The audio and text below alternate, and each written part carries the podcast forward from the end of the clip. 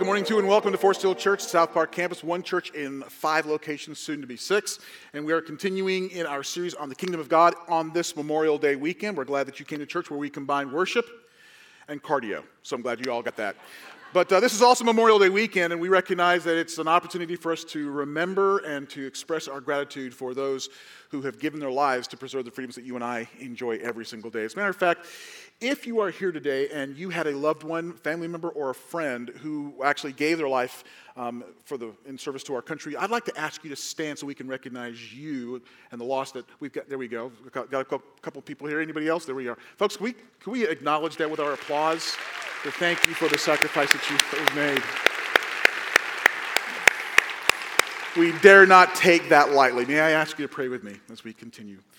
Father, all across our nation, we take this time tomorrow on Memorial Day to indeed say thank you, to recognize that what we have did not come cheaply. And we pray for your comfort and for your peace for those left behind. Celebrate the sacrifice of these heroes, men and women who serve to the ultimate for our country. We pray your blessing. We pray that even now, as we listen to this message, that Lord, we would focus on the one who also fought a battle and won it for us by giving his life, but also rose from the dead, that we may know the freedom under the reign of your authority in your kingdom, we pray. Speak to us, we ask in Jesus' name. Amen. We're continuing the series on the kingdom of God, parables that Jesus told to help us to understand what it means, not so much the kingdom as a realm, but the kingdom as the reign of God in our lives. And he's using parables, which are divine principles and truths wrapped in human and earthly illustrations to convey that truth. And so, our children's ministry, our kids' ministry, they did an incredible job helping us set up what this story is about. Would you please give them a hand again, to our kids' ministry? Thank you. It's a well done job. And so we're going to take a look at this particular parable that shows up in Matthew chapter 21, verse 28. And Jesus is speaking to chief priests and elders. And so, in honor of the reading of God's word, reverence, if you are able, may I ask you to stand as we take a look at this passage, beginning at verse 28 of chapter 21, as Jesus is responding to the chief priests and elders. He says to them, What do you think?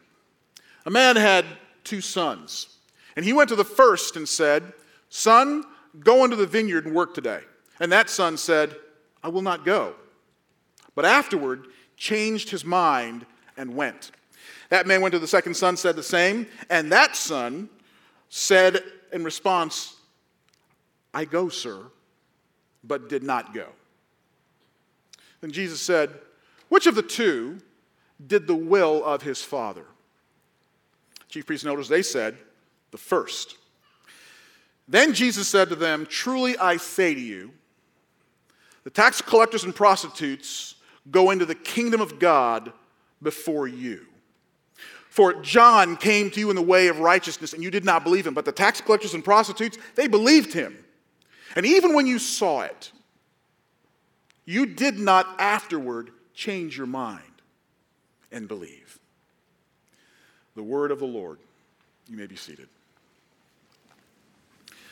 Got to give you the context, so here's the setup of the story.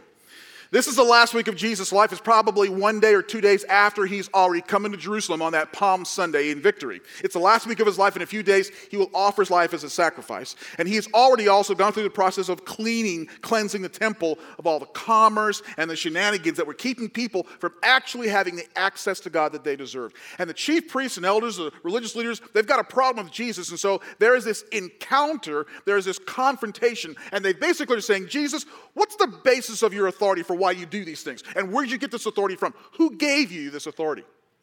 And Jesus says to them, I'll tell you where I get my authority if you answer a question for me. And he says, The baptism of John, was that from heaven or from men?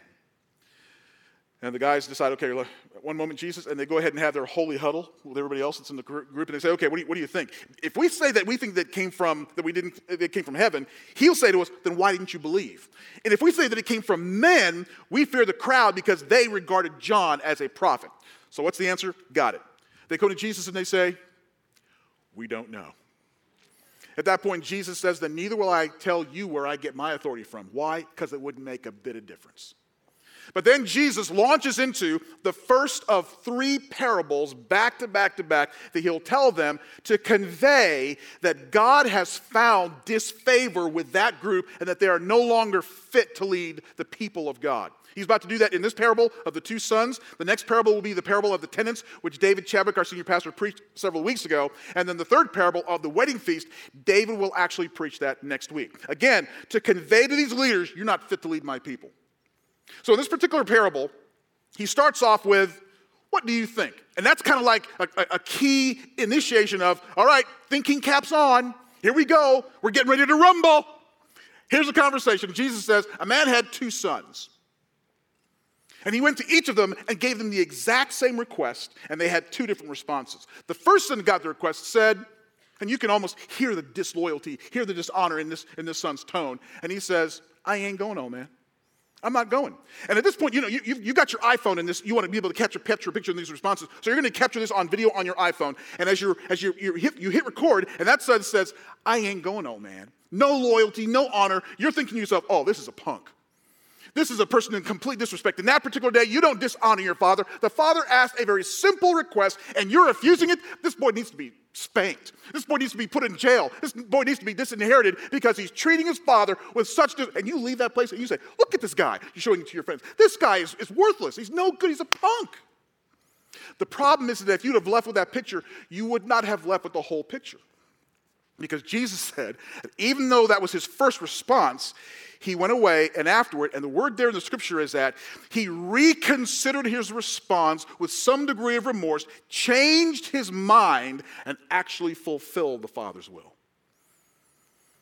You have to delete that off your iPhone, the picture. He goes to the second son. Second son's response is differently. As a matter of fact, again, you're, you're ready, you hit record, and that son basically says, I go, sir.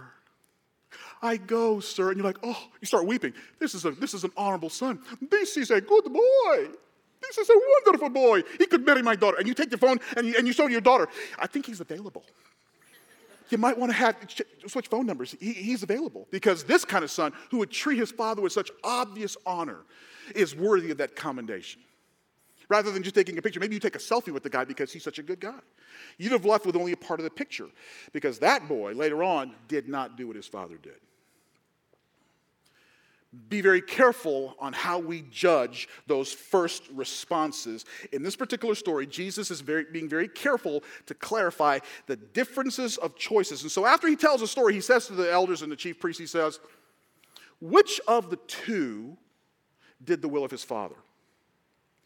And if I was there, because you know, you know how Jesus rolls, right? When that, when, even as the story is going on, you're like, okay, I know where Jesus is going. So when he says, what do you think? Which of the two? I'm like, don't answer that question, guys, because he's setting you up. Because the answer is so easy. It's an open and shut case. It's very easy to find out who was the one that did the will of the Father, the first one. The guy that said, I won't go, and ended up doing it.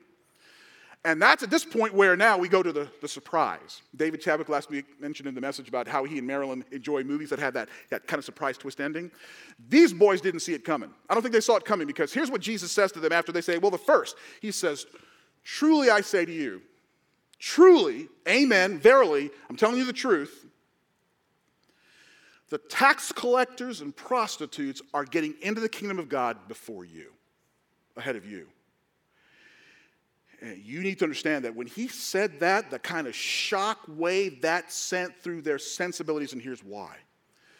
These men have spent all their life and all their energy and all their effort memorizing the scripture backwards and forwards, meditating on its insights, making sure that their life was perfect and righteous, and avoiding this and avoiding that, and fulfilling all the laws and traditions, everything of the commandments and the traditions that had been created, they did to the nth degree, to the point to where, because of their effort, because of all their time, they were being distinguished from the scum of the earth the regular sinners. These men were the separated ones, the special ones, the holy ones, and they could not even have conversation or relationships with those who were obviously under God's judgment.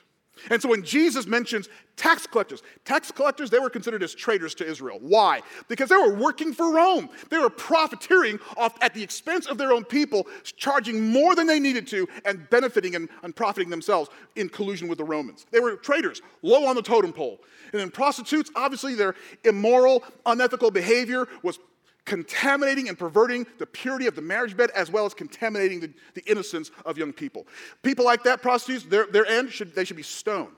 They're at the bottom wrong. And Jesus has the audacity, this no name, unschooled carpenter preacher dude, following us around and basically telling us in our face that these scum of the earth people are being accepted into the kingdom of God ahead of us.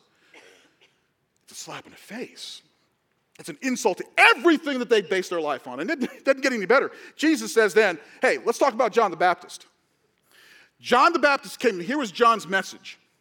John's message was repent, for the kingdom of heaven is near. That word again means change your mind, change your direction, change your focus, change your heart, because the kingdom of heaven is for those who make the change to do what God wants them to do.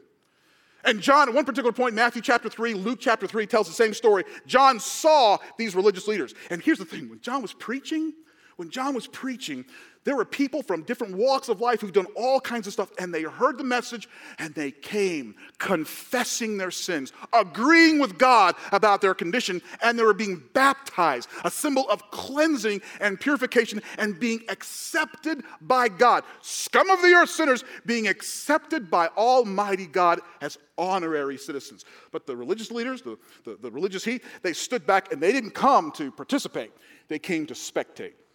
They came to watch. And John saw them and said to them, Who warned you to flee from the coming wrath? Produce fruit in keeping with repentance. In other words, your outside efforts should agree with what's taking place on the inside. John knew that there was hypocrisy. These guys had PhDs, pretty holy dudes. They thought that they were in.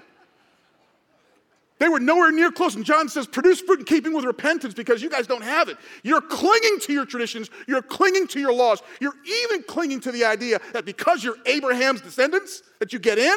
No. God can raise sons of Abraham's out of rocks. Do, there's got to be a change. And so you know that John was probably not going to get any Hanukkah cards from those guys that year.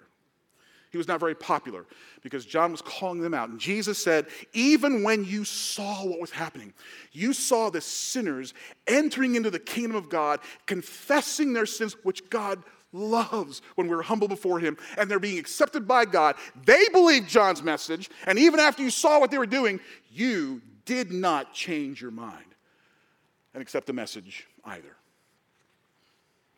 You understand that John was revered by so many people, and even Jesus was giving commendations to John. In Luke chapter 7, he says, I tell you, among those born of women, none is greater than John. Yet, the one who is least in the kingdom of God is even greater than he.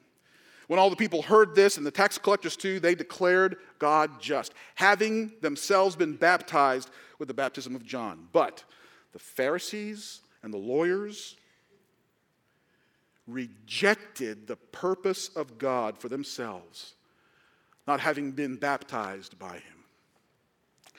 Standing in judgment over the grace and the mercy and the truth of God, they rejected it for themselves. So, you know that we've got some serious kingdom citizenship issues going on in this story. And Jesus is the one that's raising the temperature and the reality of what's taking place. That these people who are professing something are practicing something very different. Here's what we, one of the things we learn our response to the Word of God, to the message of God, our response really does reveal our respect for God. What's, what's what Jesus is trying to convey?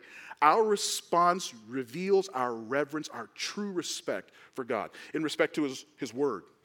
We're supposed to, when we hear His Word, when we hear it preached or read it, that we're supposed to be open, our minds and hearts open to receive the, the truth of his message. That's how we revere the word of God. It doesn't just bounce off our hearts, we take it into ourselves. We're supposed to also respond to the will of God. In other words, it's not simply important just to hear it, but to have an intention to do it. Jesus would over and over again warn of the danger of self delusion and thinking that simply because you heard it, Simply because you came to a church service on a, on a weekend and you heard it, that's not good enough. It's got to go beyond simply just hearing, it's got to work itself out into action. Jesus would say this in Matthew chapter 7. He would say, Not everyone who says to me, Lord, Lord, will enter the kingdom of heaven, but everyone who does the will of my Father in heaven. Matthew 12. Everyone, whoever does the will of my Father in heaven, he is my brother and my sister and my mother. Jesus is basically saying, true citizens of the kingdom, my family and friends, they operate in a kingdom rhythm of receiving the word, the will, the worth of God and carrying it out in obedience. About the worth of God.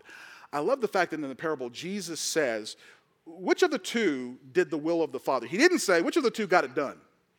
Which of the two obeyed the rules? Which of the, the two fulfilled their duty? He said, which of the two did the will of their Father? Here's what I want you to understand. What God wants us to understand is obedience to the commands of God is not about the rules. It's about the worth of God and the reverence of His authority in our life. It's not about getting it done, it's about living our lives under His authority in fellowship and communion with God. The commands are not simply just about get it done, the commands are about here's how you have communion and fellowship with God. The Pharisees, they couldn't see that. They missed all of those particular kinds of lessons because they spent so much time being focused on it rather than on Him. And so there are other things that we can learn in this particular passage very quickly. Number one, that there's equal access to the kingdom.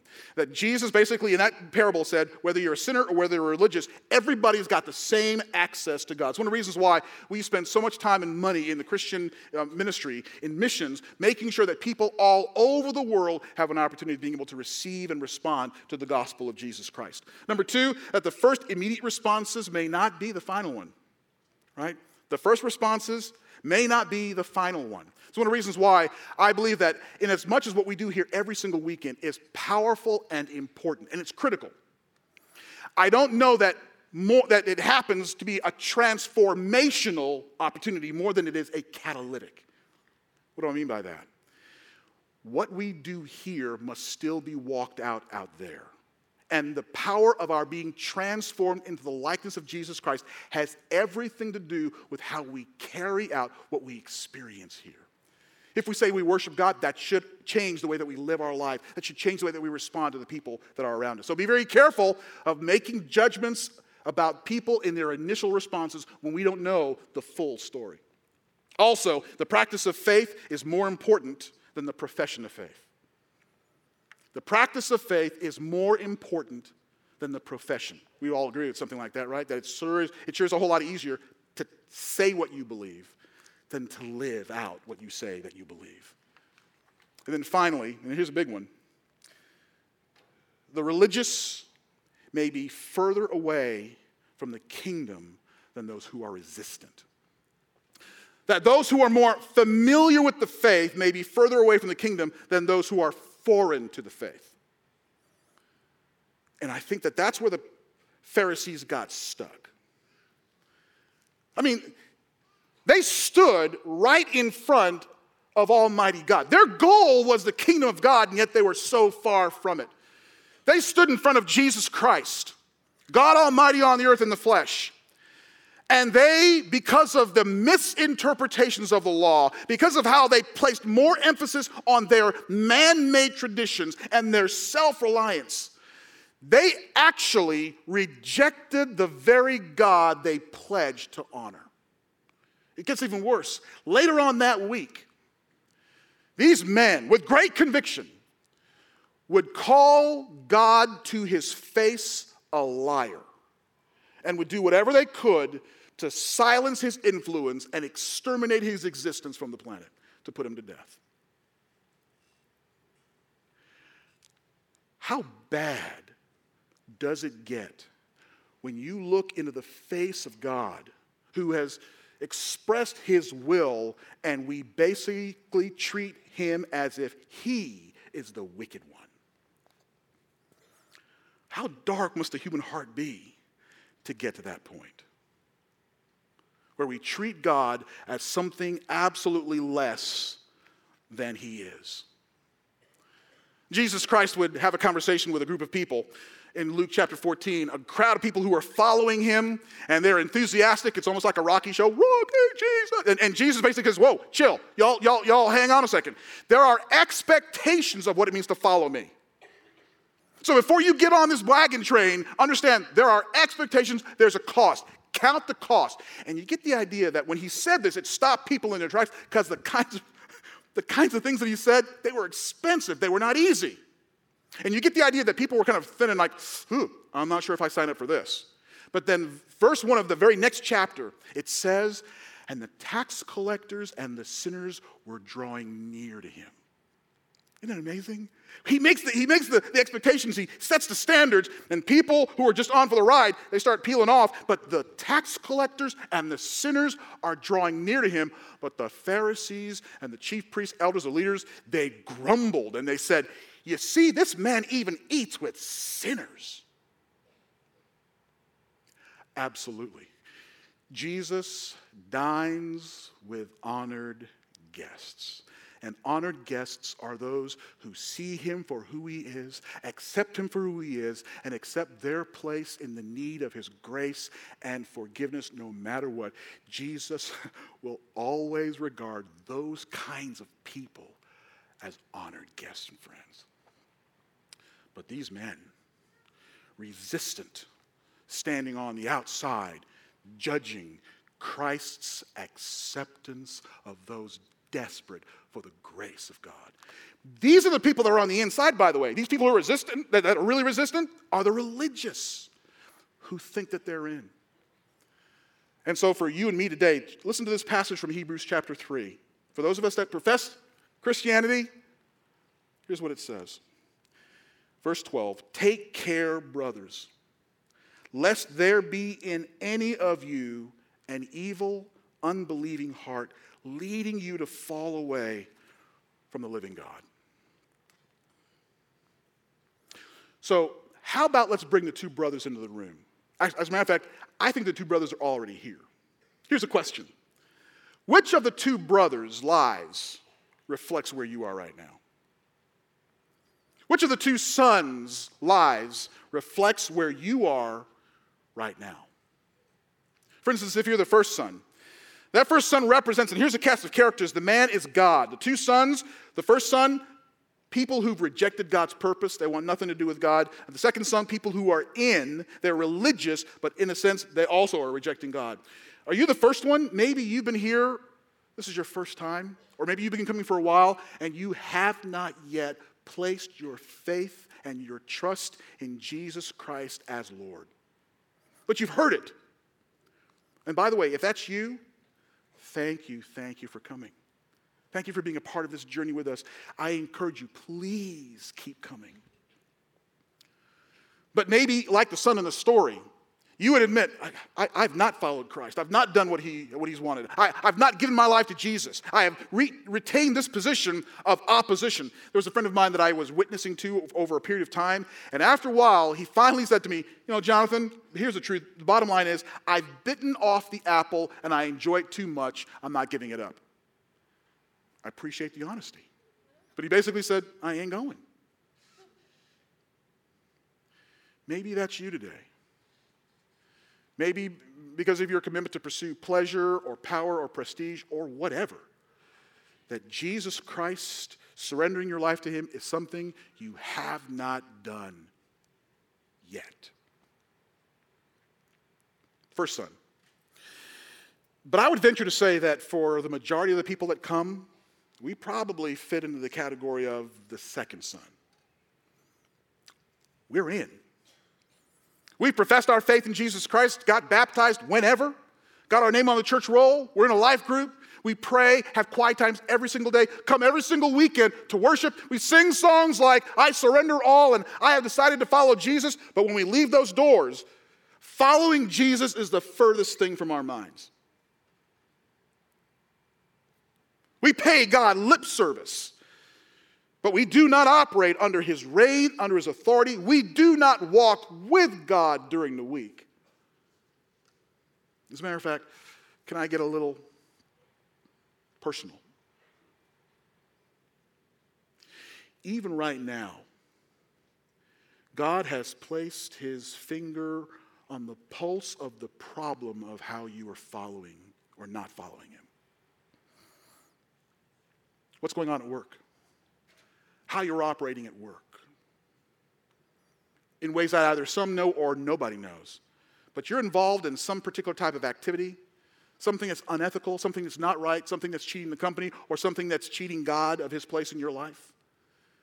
Maybe the way that you're working. Maybe you're not working with the kind of excellence that the company deserves.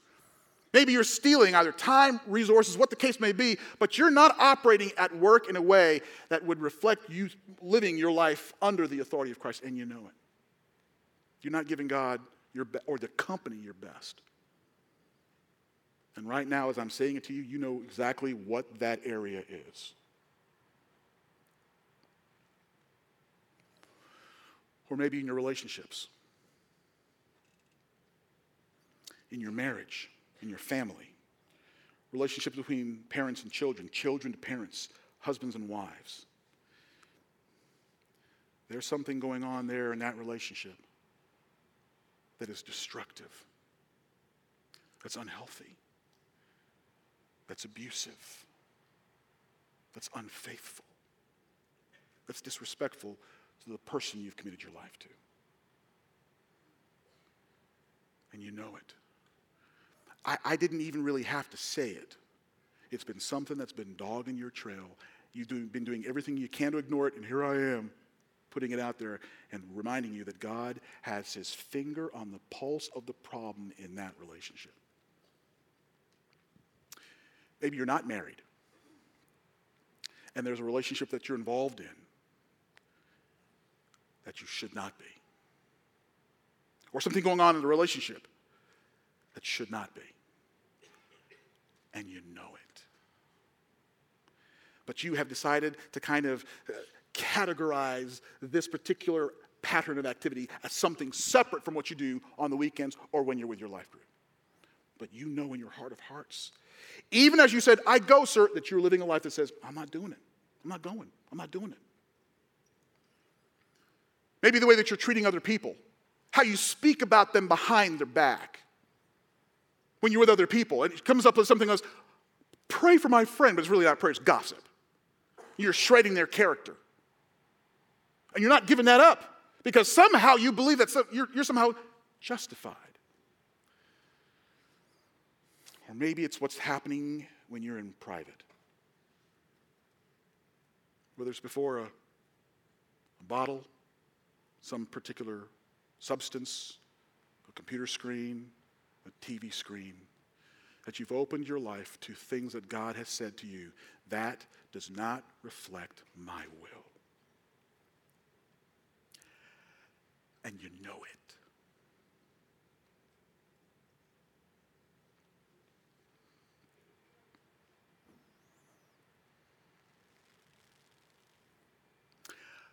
Got great news for you. I got great news for you because I think the passage helps us to understand a process of how we can both enter into the kingdom and experience the abundance of the reign of Jesus in our life. Because that's really the big idea for us. And the big idea for us today, as we listen to this particular message, is how we respond to the authority of the king determines how we experience this kingdom reign in our life. Here's the process for both sons, right? For both sons. Number one, receive the message. Receive the truth of God's word. Receive the truth of God's love for you into your life that desires to set you free. Open your mind, open your heart, say, okay, God, I want your best. I'm ready to receive the truth of your message. Receive that. It's number one. Number two, recognize your spiritual poverty. Recognize that when it comes to righteousness and the standard of God, you don't cut it. That you and I have fallen short of the glory and the standards of God. Admit before God, God, I agree with, that's what confession is, by the way. Confession is, I agree with you about this situation in my life. It is wrong. It's not right. It's not you, and it's not me. I accept that. Recognize your spiritual inadequacy and your, and your poverty. But number three, here's the big word. Here it is repent. Change your mind about that. Change your heart about that.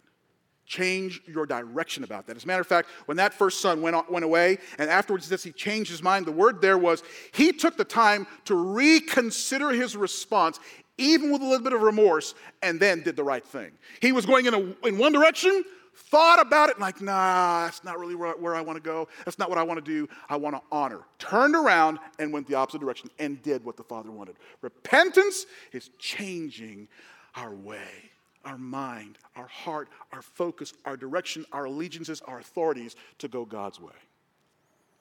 That was John's message. That's also Jesus' message. Repent, for the kingdom of heaven requires that entrance requires a change. But then, number four, obedience. Obedience, with his, which is faith in action. In other words, don't just say you're going to do it, do it. Whatever it is that God's got his finger on, whatever it is that God's inviting you to enter in, don't just talk about it, don't just pray about it. Do it. Be obedient. Put into practice what you know to be the Word of God. Because He wants nothing less than your freedom and your welfare. Do it. Carry it out. Follow through put into practice what you know to be what God has called you to do. So here's what I'd like to invite you to do in response, a way that you can actually put this into practice. Daniel Austin talked with you about the card earlier on. I would invite you that if you're here today and you say, you know, you know I, am like the first son. I, I've not really ever given my life to Jesus Christ, even though I've been coming to church, but I've never really surrendered to Jesus. Here's how you can know if you surrendered. I'm going to ask you some questions. And if you're here in the room today, I'm going to ask you to answer those questions in your heart of hearts before you and God. Here are the questions. This is to those who have never given their life to Jesus Christ, and today might be the day. First question Do you believe that Jesus is the Son of God, God in the flesh who came into the world? Do you believe that? Number two, do you believe that you are a sinner? Do you believe that according to the righteous standards of God that you fall short? You don't match up. You don't have it. That you are infinitely separated from God because of a holy righteousness that He is that you don't have, and you know it. Do you admit that that's the case in your spiritual condition? Number three, do you believe, trust with all your heart, that Jesus Christ came into the world to offer his perfect, sinless life so that through that sacrifice, taking the debt that you should have paid, that he paid it for you, so that if you accept that sacrifice, you receive the forgiveness, the reconciliation, the acceptance, the love, the mercy, the grace of God Himself, and that you can be made righteous simply by professing your faith in Christ. Do you believe that? Do you believe that Jesus Christ rose from the grave, not just simply spiritually or figuratively, but actually physically and powerfully, and lives now, reigns as Lord over all and Lord over your life? Do you believe that? And is it your desire to say, Yeah, I believe all that and I want that in my life? Here's the thing if you answered yes to those questions, you're in. If, if, yes, John, yes, yes, yes, Lord, yes, you're in. Then I'm going to invite you to take that card, fill out your name on it, information, and at the very bottom of that it says, I'm accepting Christ as Lord today for the first time. Check that box. And then be prepared to turn that card in either to the spiritual leaders here at the front at the end of the service, in those boxes that are on the wall as you exit, or in the atrium to any m- m- members of our team in the information team. Just to say, I am not going to hold on to this. I am registering my decision to move forward in obedience to receive what God has done and to enter his kingdom today for the first time. I encourage you to do it. For the second son, if you're here today and you're like, man, as you were talking, even though you didn't mention my particular issue, I know what it is. And I'm ready to be done with it because it's ruining my life. I have no peace with God. I'm not walking in righteousness, and I know it, and I'm tired of it. I'm ready to give it up. Then maybe on that card, or maybe on the, the note card, if you would, I'd like for you to write out what that particular thing is that you know you need to give up or take on. To be very specific, what is that thing? Write it down. And then hold on to that card so that within the next 24 to 72 hours, you would actually do that thing to take care of it by the strength of God. And then after you've done it, throw the card away. A symbol that you have followed through and done what God's called you to do. Either son, an opportunity to be able to enter into and experience his kingdom means that we don't just hear it, but that we also do what we know by the strength of God. So here's my question to you Which of the three sons will you follow? Which example of the three sons will you follow? I know what you're thinking. Jonathan, you are one fry short of a happy meal. Because there's, we only talk about two sons. Where's the third one? The first son Jesus told was the one who said, I won't go and did.